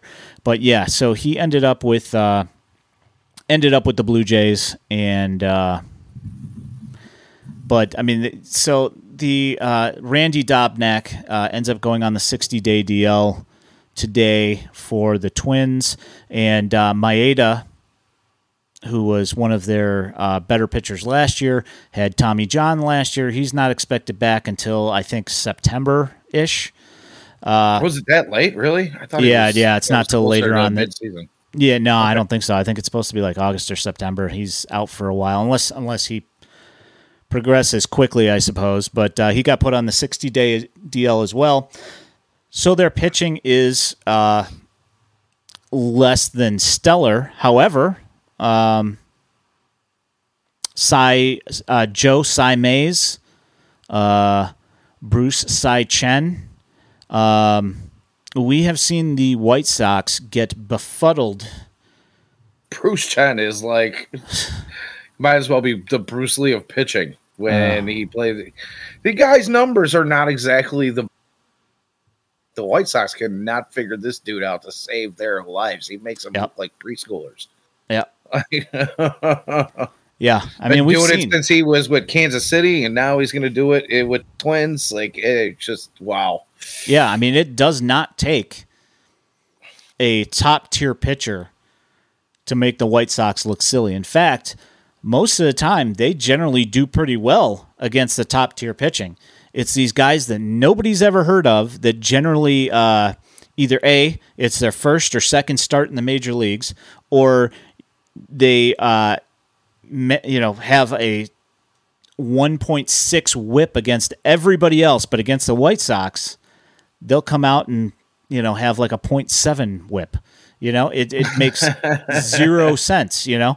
But the white sox are like we've watched this for years now and i i know that you could say well you know that those guys were more like in the uh the 2010 era but we saw it last year that We the did. same thing happened and we also saw that the White Sox offense kind of went dormant after June, like mid June.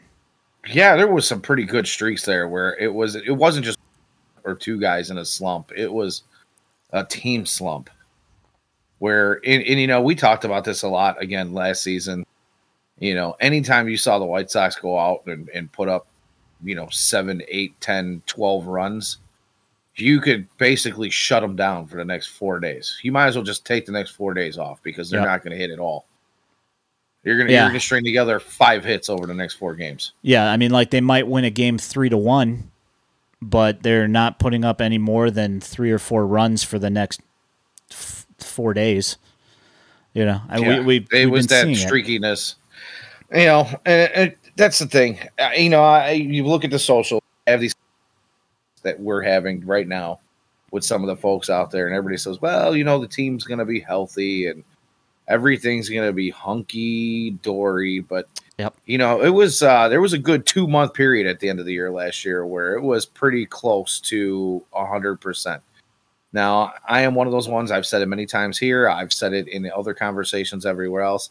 I do believe there is something to be said about gelling with the guys around you and playing on the field together on a daily basis. But you know what? Two months is pretty dang good. That's that's plenty of time to uh, get the feel for the guy next to you. going into the playoffs. And uh, we saw a lot of, uh, you know, it's the same in the playoffs, just offense disappearing. No extra base hits. Guys couldn't, you know, guys were striking out. Guys weren't walking, uh, you know, or we would get one or two guys on and, and the next guy up would swing in for the fences instead of trying to move runners over. I, you know, I don't know how many times runners left on base was a was a huge. There was, I, you know, without looking it up, there were some major holes in that stat uh, all last season. Uh, yeah, it's you know that's one of those things where you know that could argue.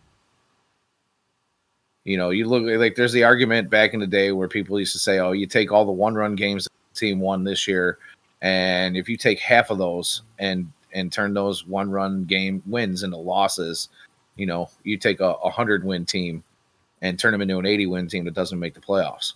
Yeah. You know, uh, it's the same thing with runners left on base. You know, you take a team that left a ton of runners on base one season, like the White Sox did last year, and maybe next year they don't leave as many on. They leave half as many on, and now they look like an absolute offensive juggernaut. So I don't know. It could go either way, but I sure would like to see more. You know, you talk about these long stretches we saw it. Yeah, we saw it. Yeah, I mean, it, the same. I mean, and we saw it into the playoffs. We did. What happened indeed. in the playoffs? We had one game, essentially, where they just went off. The other games, singles, not so much, and no clutch hitting to drive the drive the guys in. It's it. It was a theme. If you were watching last year, or listening to us and us showing you the numbers is that there were long it was a long stretch where yes they did win some games however what they would do is they would run up the score for a game and then they'd take 2 days off. And then they'd score 5 and win 5 to 3 and then the next game they'd run off 12 and then they wouldn't score you know more than one or two runs for the next three games. And it was just it was like that for a long time. And uh, i can put some of that on tlr as well too. Fair enough. Fair enough. I mean you could i mean realistically there is blame to go around and you know, i mean the players will say off. it you know the, the pitching staff would say you know i had a bad game fine. The hitters would say, I got to do better. Yes. And then Tony La Russa would say, My bad. Cool, man. You know, like as we said last year, I'm really, really happy for you that you are taking accountability for the mistake you're making. However, it doesn't change the fact of the matter is that it shouldn't have happened in the first place. And or the fact that that same state mistake continued to happen over and over again. When you tell people, in I mean, you come out and you do these post game interviews and you say, "I won't make that mistake again. I take responsibility for that." Yeah. And three days later, you see the exact same thing happen. I mean, and, you granted, know, some of these games that we lost last year, the Sox were up eight to four going into later innings of the game, and you bring in the same guy that pitched out of the bullpen yesterday and the day before, and his arm is like a a torn rubber band.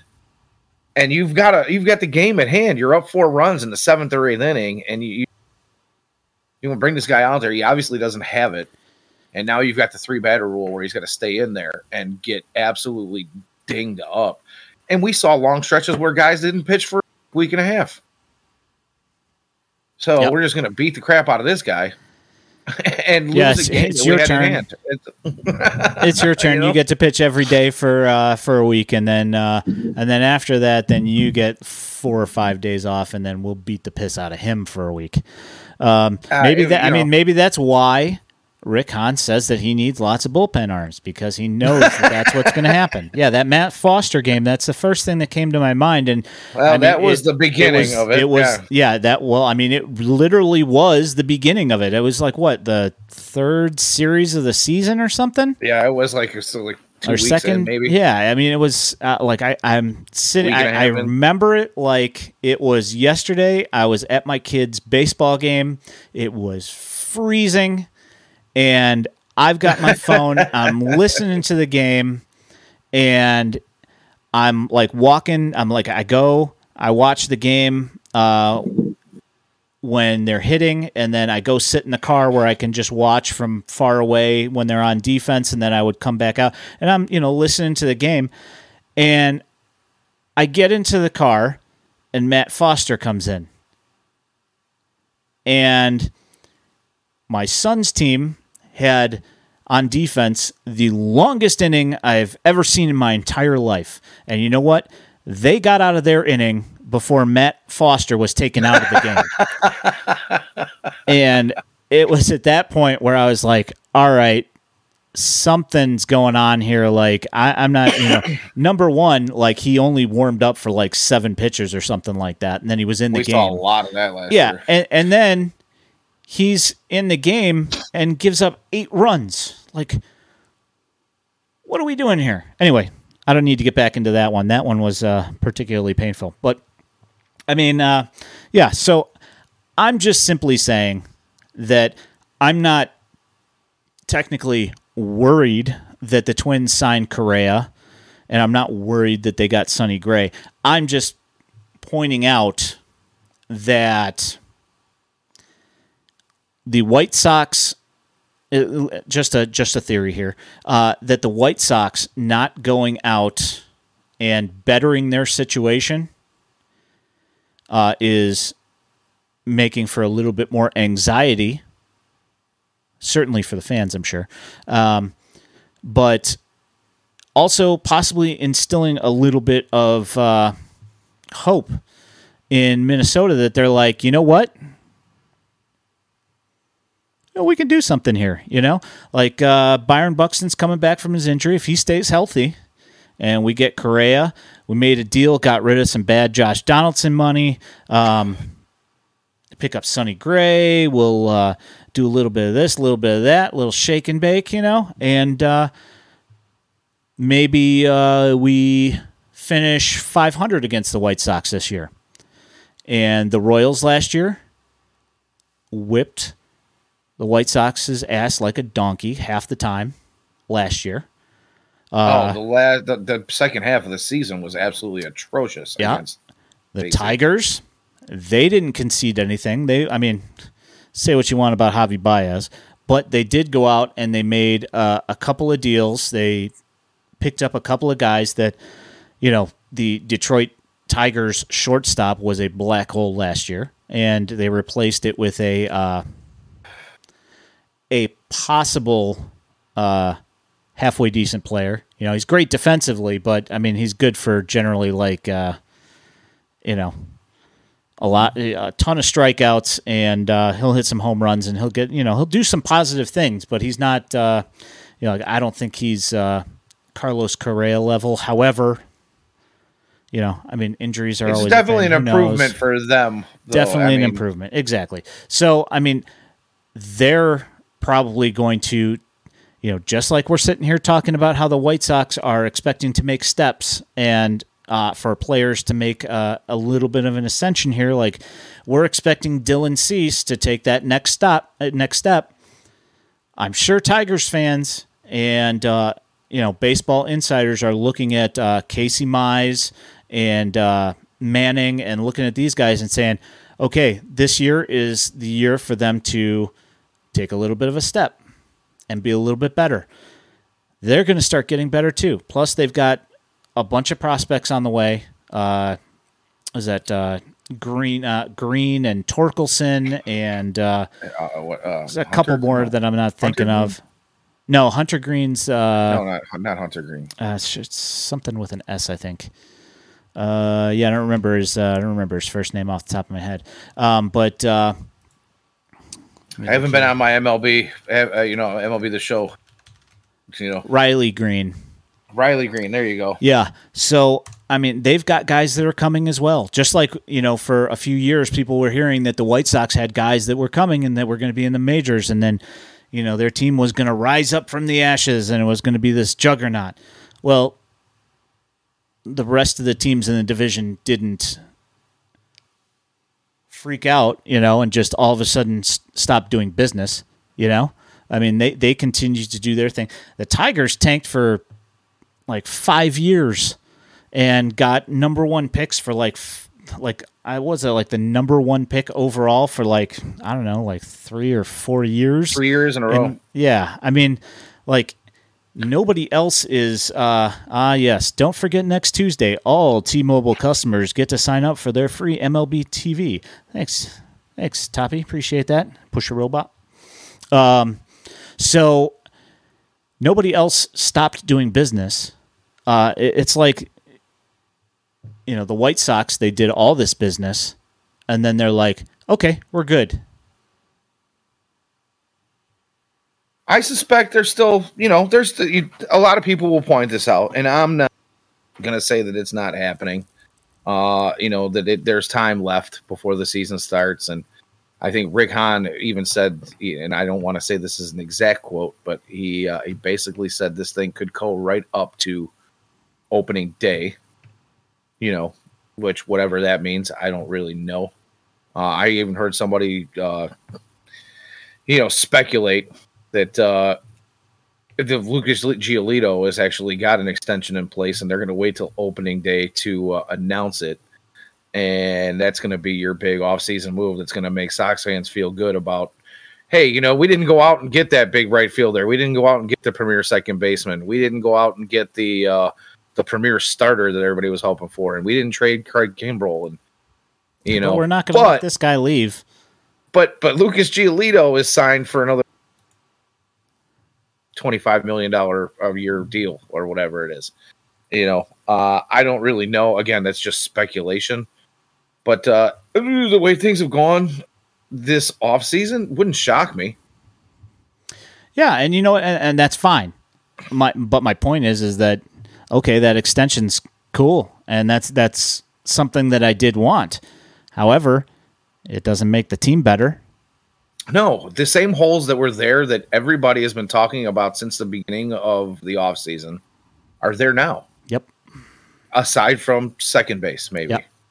Yeah, which I mean, you know, if if Josh Harrison hits like he did last year, he had a 103 WRC plus. So it's 3% better than the average major leaguer. So I mean, you're not talking like some catastrophic not difference, awful. although it's certainly better than what we got out of Cesar Hernandez last year. And uh you know that that I'm not unhappy with, and he can also play a lot of other positions, which is great. I I have zero problems with the Josh Harrison signing, zero because Yeah, I mean, it wasn't for a lot of money, and he's a, he's a decent player. He's not you know an all star, but he's decent. You know, so I, I can't be mad about that. However, you know, if we were to get a 100 WRC plus right fielder, that would be uh, better than we've had at, in right field for since JD. I don't know if it's been that long, but it's it's been a long time. Uh, I think maybe uh, Alex Rios, maybe if he was. He uh, was was he a hundred WRC guy? I'm pretty sure he was. Maybe yeah, one- oh, maybe Carlos one Quentin season? too. Q, yeah. The, the thing about Quentin was though was the, Was the he guy be was healthy? yeah. I mean, he had the back spasms were almost constant with him. It seemed Yeah. like you know, and I don't know. He was kind of I, the locker apparently didn't like him. They he said he was kind of weird, Alex Rios. strange dude. No, uh, Carlos Quentin. Oh yeah, no. Well, no. I think the thing was is that he was just uh, he was just not. Uh, he was quiet. I think that's what it was. I I'm don't think it's that he was Yeah, a I'm jerk. different. No, he wasn't. He wasn't a jerk. He was just different. Yeah. Just, just a little strange. different. Yeah. Um. Yeah. Avi Garcia. That might. Yeah. That might be true. Maybe they got like maybe a. yeah. Maybe they got like Avi. a like a 105 out of him at some point. Uh. Let's take a look. See. OPS I mean, plus. is- yeah. all They of got this stuff though uh, is is uh you know we could say that maybe these guys did it for the season. Oh yeah, there's that It's one been- really good year for Avi in 2017. He was a 138 WRC. Was- That was the one where he was uh, where he hit 330, and he was like vying for the batting title, and we were kind of all thrown off because uh, we weren't expecting it, and then he uh, then he turned around and uh, had a okay year the next year, and then he disappeared. So Yeah. You know, and that's the thing. I mean, uh, that's kind of my point. Is you know we can throw some of these names out there where it's happened. The Carlos Quentins, the Avi Garcias, the Alex Rios's, but it's been a long time since we've had that consistently.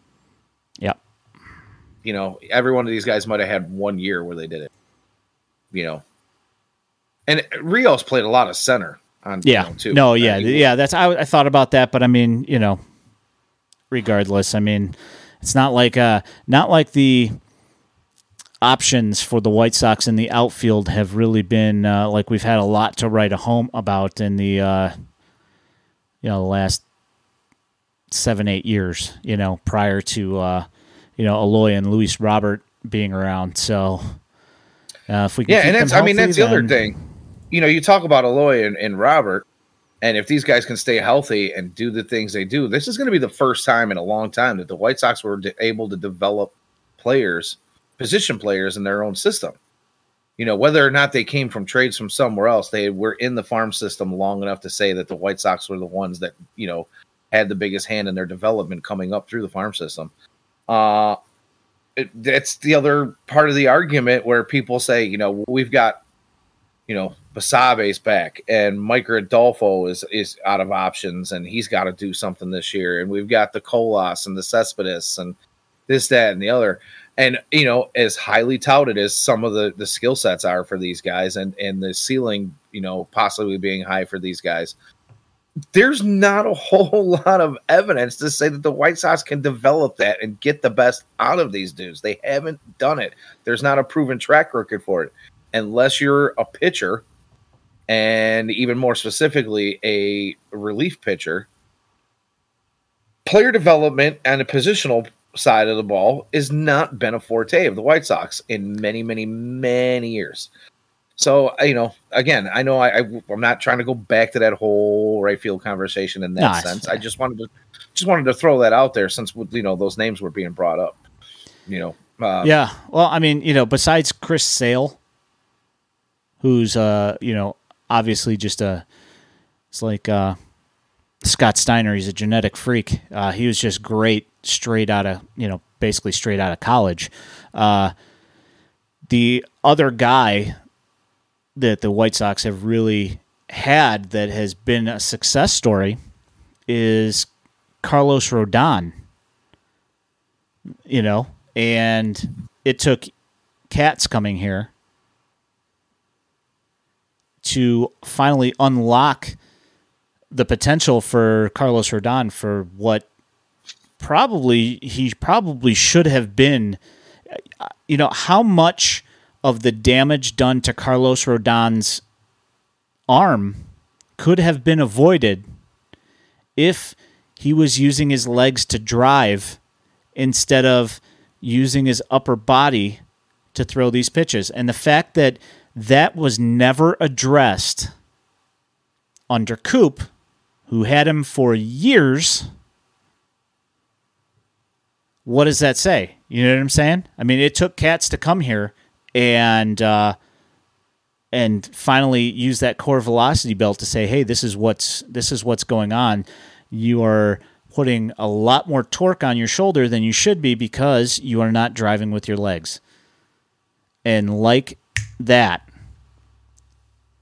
you know, say what you want, you know, like everybody was like, oh, well, you know, they didn't give him the qualifying offer because his arm's going to fall off. They they know something that you don't.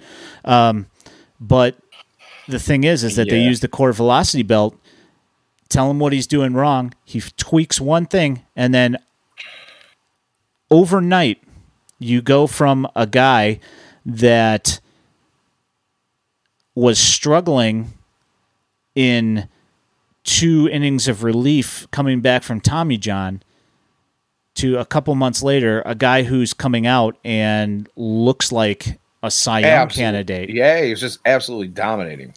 and he's and he's got more velo- He's throwing like almost a hundred. and he's putting less stress on his arm. The guy hadn't pitched 140 innings since like 2016. So it had been five, you know, like almost, you know, like five complete seasons that this guy has gone since throwing 100 and I think he threw like 160 innings or whatever in 2016. Yeah. He had gone like five years with partial seasons and this injury and that injury. And the White Sox told him not to get the Tommy John because, you know, we're going to rehab your arm. And then they rehab his arm and then they still don't fix the problem. And then he ends up needing TJ anyway. And then he's got bleeding on his biceps. I mean, it's like for crying out loud. I mean, that should have been like, I, you know, Yeah. I'm not uh, a know, medical many- professional, but that should have been some sort of a red flag when this guy, his arm is every year there's some sort of a, a thing that they should have looked at it, you know, looked at the biomechanics of things and been like, there is something that you are not doing here. They let him correctly. pitch through bursitis for two seasons. Yeah. I mean, he pitched through the pain, and instead of getting it fixed, now again, you're talking about not doing the Tommy John and rehabbing, and then ended up having to do the Tommy John again. It was the same thing with the bursitis. Two seasons he pitched through pain. They talked about it constantly. Oh, he's you know he's pitching through pain. He's pitching through pain, but he's we're not. It, he, he doesn't need surgery. He does, he's fine. He, you know he's having some issues with the shoulder. He's fine. He's fine. He's fine. He's fine. He goes and he gets the burst the bursa sac removed, and before you know re-injuring himself again, the shoulder looked fantastic. Yep. I just feel like he was not treated in the right way from day one. And uh, you know, when he finally does get himself healthy and get himself treated, he's the pitcher that was drafted number four overall. I think he was number four, right? Yeah. The year he was picked, number three or number four. Yeah, I think it was number four. Uh, I think the I think it was the pick before the Cubs. Before or after the Cubs? Yeah, it was before or it was three and four or four and five. I don't remember. Yeah, 2014 or something. yeah, yeah. Yeah. I think that's it. Yeah, exactly. Exactly my point is that there should like there obviously there sh- there were red flags, you know. And the thing is that everybody's blaming the player. Everybody wants to blame Carlos Rodon, call him soft, and say that he's just a he's an injury case. Well, how about the fact that Ethan Katz took Lucas Giolito and fixed him after, as Stephen B. Smith would say, worst pitcher in baseball. And the next year he comes out fantastic after Ethan Katz gets him. We hire we hire Ethan Katz after finally getting rid of Coop, and uh, you know Coop had his run. You know the 2005 season was great. However, we hire Ethan Katz. He fixes Rodon. You know what I'm saying? I mean, it's just uh, yeah. I mean, Cease's mechanics have improved. yep, since he's you know been here. Uh, you know, and we saw a lot of that in 2020 when uh, you know I, I I specifically remember watching Lucas Giolito in between innings, sitting down with Cease and kind of telling him about his release point and where he Yep. gets wonky. And and Cease's biggest thing was, you know, he likes to throw the high fastball, but he was getting real high with it and they couldn't get it down.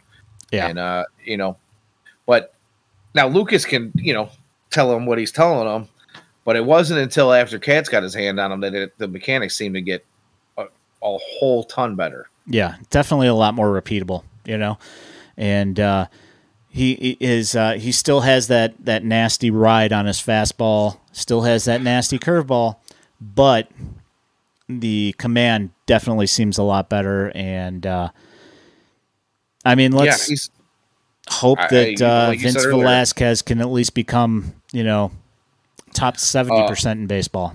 a, a a five ERA guy instead of an eight ERA guy.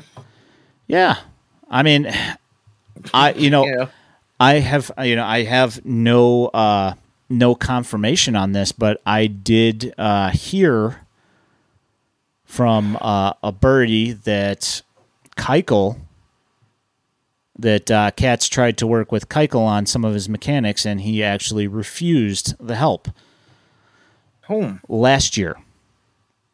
So uh, it's entirely possible that uh, that that is a thing. Now I don't have uh, obviously don't have 100% confirmation on it but from what i understand is that he was pretty stubborn about what he did and trying to force that to work kind of a la james shields where his skill set was changing and he still was trying to pitch like he used to pitch and once shields made the mechanical change he at least became a serviceable starter for the White Sox. I mean, it wasn't fantastic, yeah, but than, I mean, than a punching bag. Exactly. At least he was, you know, putting out quality starts here and there. You know, uh, I think he led the led the league in quality starts one year.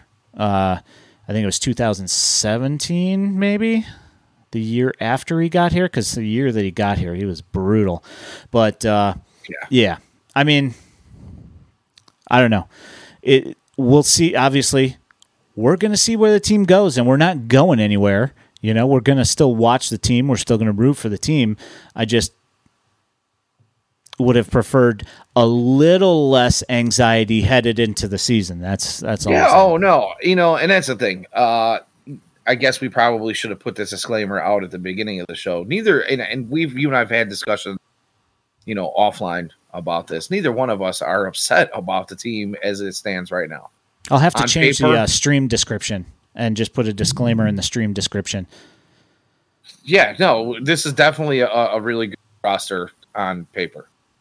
There just were some needs that the whole world, you know, not just us, not just the, the media guys, but everybody in the world needs and saw these holes that probably should have been plugged and it has been less than addressed and uh, you know that's it. But you know, all those all the folks out there that say, "Hey, this team, you know, is healthy again."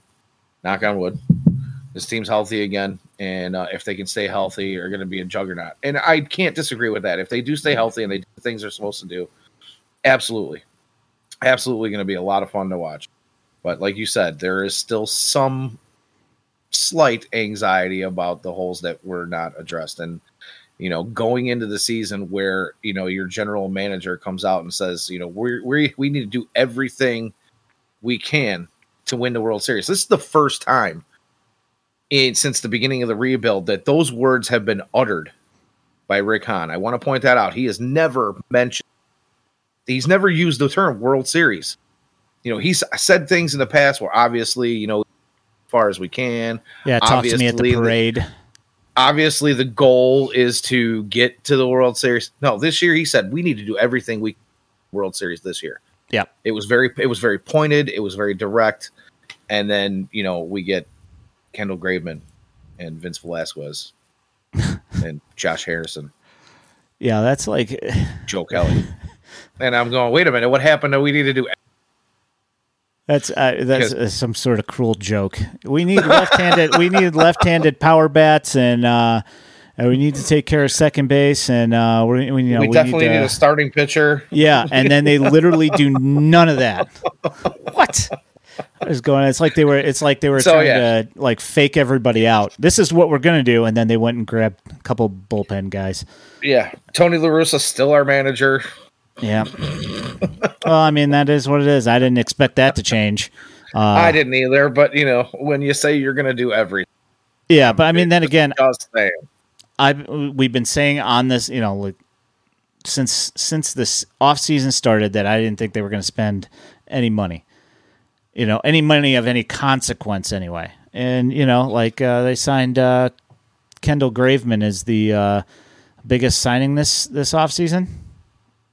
And I mean, I you know like as I've mentioned, I'm not 100 percent sold on on Conforto anyway. So I you know if if they go out and sign him, okay, cool, but my thinking on the whole thing is is that that's really the best use of the resources that you were given, you know, because if they go out and spend twenty million dollars, you know, plus on Conforto, which is what I kind of think that it's going to end up being, is that at least for this season, you're talking like fifty million dollars that's been spent, and you've gotten some bullpen guys, and then Josh Harrison and Conforto.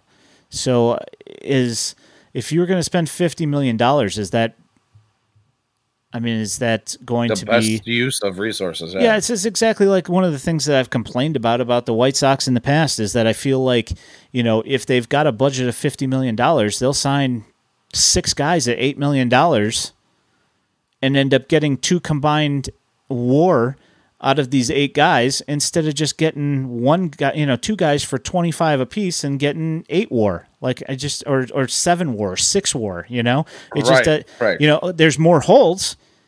But at that point, if you've got those two places taken care of, you can just bring up league minimum guys for filler, or sign Well, like know- league minimum guys. You know, and that's the thing when we were talking when we were really hot on you know right field subject earlier uh and we were talking about the, you know the use of those resources and, and going out and signing a free agent the one thing i wanted to touch on that i didn't and we were talking about how you know you've got these young guys that are up and coming in the system. One of those things that i wanted to point out uh, was that if you don't sign a free agent and you stick with the in-house guys like it you know we've been discussing uh you're talking about making a trade for a starting pitcher say we're montas or Manaea. and you know those are just the two most talked about names at the moment right now. There might be some other guys out there i don't really know um you have to give something up for these guys so what has been talked as already being a thin farm system is now getting thinner and you still didn't address right field other than you're going to use guys to do it. Now, had you gone out and spent twenty million dollars a year on on Nick Castellanos, all it cost you was money. That same four or five guys that are potential future right fielders for the White Sox are still there. They're still there. Yep. And when you're going to trade for these pitchers, you're not one man down that you got to put out in the outfield to be able to deal. Do you get what I'm saying? Are you picking up what I'm laying down here? holla if you Now hear you- me. you- yeah, I get You've it. got you've now you've got to use one of those four or five guys that you say are potential outfielders. Probably going to have to deal one of them to get a Manaea or a Montas. That's exactly my point. Is if you got the money,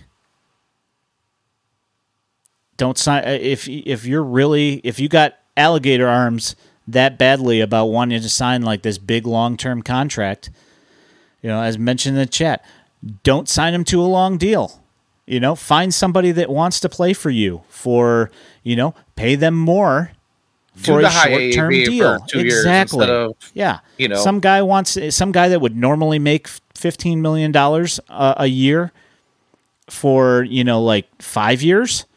Fine, pay him him twenty two for two, and then f- you pay him forty four million dollars. You know, like pay him a little bit more money so you don't have to make the long financial commitment to him. You know, Right. And it, yeah, it's it's kind of maddening, but you know. yeah, but it is what it is. Anyway, sorry, I didn't want to open that can of worms up again. Ah, totally fine. that I, That's what we're that I here wanted for. to make, and I hadn't, you know, done it earlier.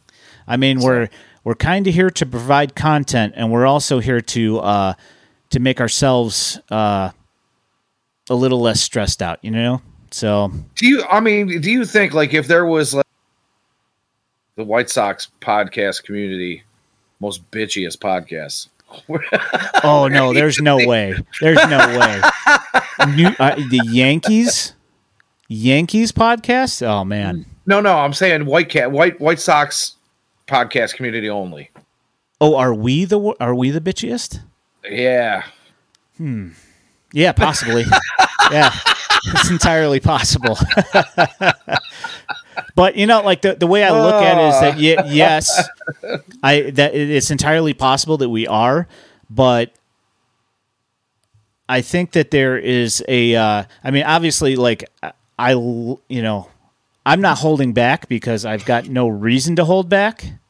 Um, I think that there's there's probably. Uh, I, I'd rather talk about it and kind of, at least in, in somewhat of a logical, in, in some sort of a, a logical thought process here, and I may I might be off base with some of this stuff. Like I get it, but I I generally try and think this stuff out. You know, I'm not uh, out here proposing that the White Sox trade for Juan Soto. You know what I'm saying? Like, oh, I, I want to address this. I'm sorry. It, you know, in the chat it says you guys are not even close to the worst. I didn't say the worst. Yeah, you we're didn't say anything about worst. We're we're, we're one of the we're, we're, one of the better podcasts, in my opinion. I'm not going to say we're the tops, but I'm just, and I'm not going to say we're the best either. You know what I mean? Like, yeah. But the worst? Nah, we're not the worst. We just we like to gripe a little bit. You know, we like to air our grievances. We're we're uh, we're big fans of uh, Festivus. Yeah, around here. I'm not a Seinfeld guy, but I can get behind that. I do like. I'm, to, you know, I, am not a big Seinfeld guy either, but the area airing of grievances, I know. I do have grievances, and I do like to air them, and I use this platform as a way to do such. Uh, yeah. So uh, it's hey, it's ten fifty seven. It's uh, almost the uh, allotted two hours, so this is a good place to call it. My name is Ian Eskridge. I have been your host for the evening. Uh, my partner on the other side of this uh, other side of the screen, uh, that is the Danny Miller. Um, you can find us on Twitter uh, if you have not already. RCA hey. Margot Silva, thanks for the follow. I appreciate it. There's a little your mean booty shake for you. Um, you can find yeah. us at Daily White Sox on Twitter. Uh, our website's been screwed up lately, uh, which I'm in the process of trying to fix. Uh, right now, you can get to it at uh, www.dailywhitesox or no, White Sox Daily substack.com. Uh, it will be back to its normal uh, White Sox uh, shortly. Um, I had to fix a bunch of other stuff in order to get that uh, to even get that thing back up and working, even on the goofy uh, Substack uh, address. But uh, that'll be back. Um, uh, what else? Uh, yeah, there should be some articles coming up here uh, somewhat in the near future, and um, you can go back and yep. look at the archives. Uh, Dan Victor, who's one of our uh, one of our writers, uh, also writes for Prospects fifteen hundred. Um, did a bunch of stuff on some of the White Sox minor leaguer guys. Um, most recent guys being uh, Lane Ramsey and Sean Burke and Gil Luna Jr. Um, great articles and uh, really cool stuff if you want to uh, get to know who some of the uh, younger minor league guys are. Um, and if you do not follow us on Twitter, uh, certainly should do that. There's lots of uh, highlights for spring training stuff, and as soon as minor league minor league stuff starts picking up, pretty much the only place where you're going to see the White Sox minor league clips is on our Twitter. So um, go ahead and do that, and um, I'd like to thank you for uh, having a listen. This will be in podcast form in any place that you get your podcast normally Spotify, uh, iTunes. Uh, last week's is up now after I got the uh, website stuff sorted out, but it will be on all the uh, podcast services tomorrow morning. And uh, I'd like to thank you for coming in and chatting, and thank you for listening and watching, and have a great night. We appreciate it.